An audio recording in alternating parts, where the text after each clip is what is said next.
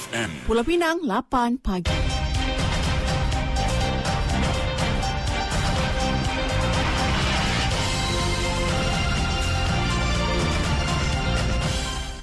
Warta Mutiara bersama saya Zatul Iqmah Muhammad Noor. Assalamualaikum dan salam Malaysia Madani.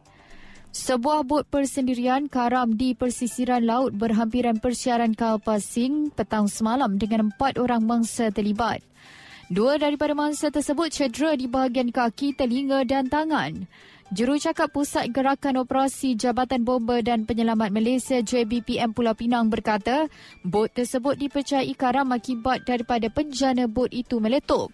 Menurutnya laporan kejadian diterima kira-kira jam 2.40 petang sebelum sepasukan anggota dari Balai Bomba dan Penyelamat BBP Jalan Perak bergegas ke lokasi bagi membantu pihak Agensi Penguatkuasaan Maritim Malaysia APMM membuat pemeriksaan ke atas bot berkenaan.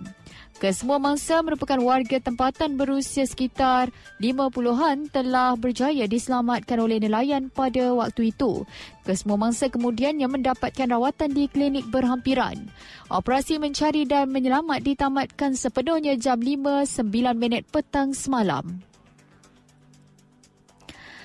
Bidang keusahawanan dalam kalangan komuniti terus diperkasa kerajaan negeri. Ia dilaksana menerusi Hari Terbuka Empower Wilayah Ekonomi Koridor Utara NCER bersama komuniti Sungai Aceh yang membuka peluang usahawan mendapatkan bimbingan serta meluaskan pasaran produk dan jenama mereka.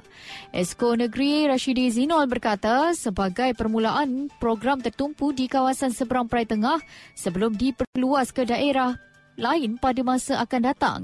Sementara itu, usahawan terlibat positif dengan pelaksanaan program tersebut. Pada program sama, jualan agromadani dan kaunter pendaftaran pangkalan data utama padu turut diadakan.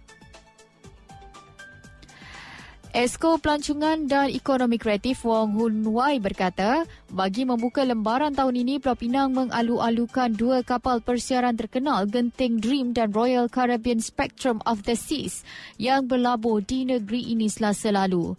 Menurutnya, syarikat kapal pelayaran berkenaan memperkenalkan kapal persiaran yang direka bentuk secara inovatif untuk memenuhi pelbagai pilihan perjalanan yang ditawarkan.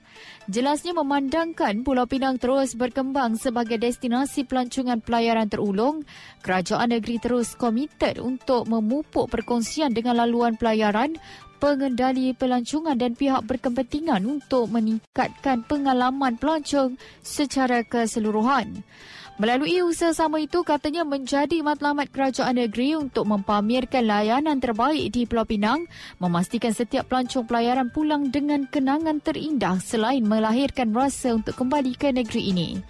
Ujarnya terminal pelayaran JT Swettenham juga menyediakan kemudahan dan perkhidmatan bertaraf dunia untuk pelancong selain ia boleh menampung dua buah kapal persiaran bersaiz kuantum secara serentak. Dari sungai hingga segara, Palestin pasti merdeka. Sekian Warta Mutiara, berita disunting Zatulik Muhammad Noor. Assalamualaikum, salam perpaduan dan salam Malaysia Madani.